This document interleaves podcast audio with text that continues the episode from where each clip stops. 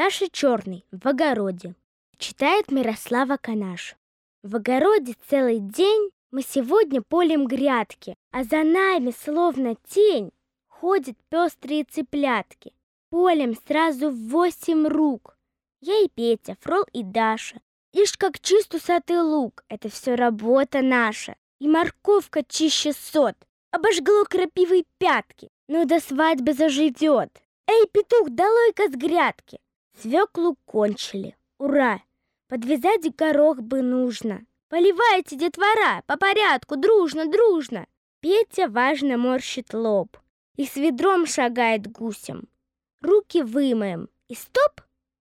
Хлеба с солью перекусим.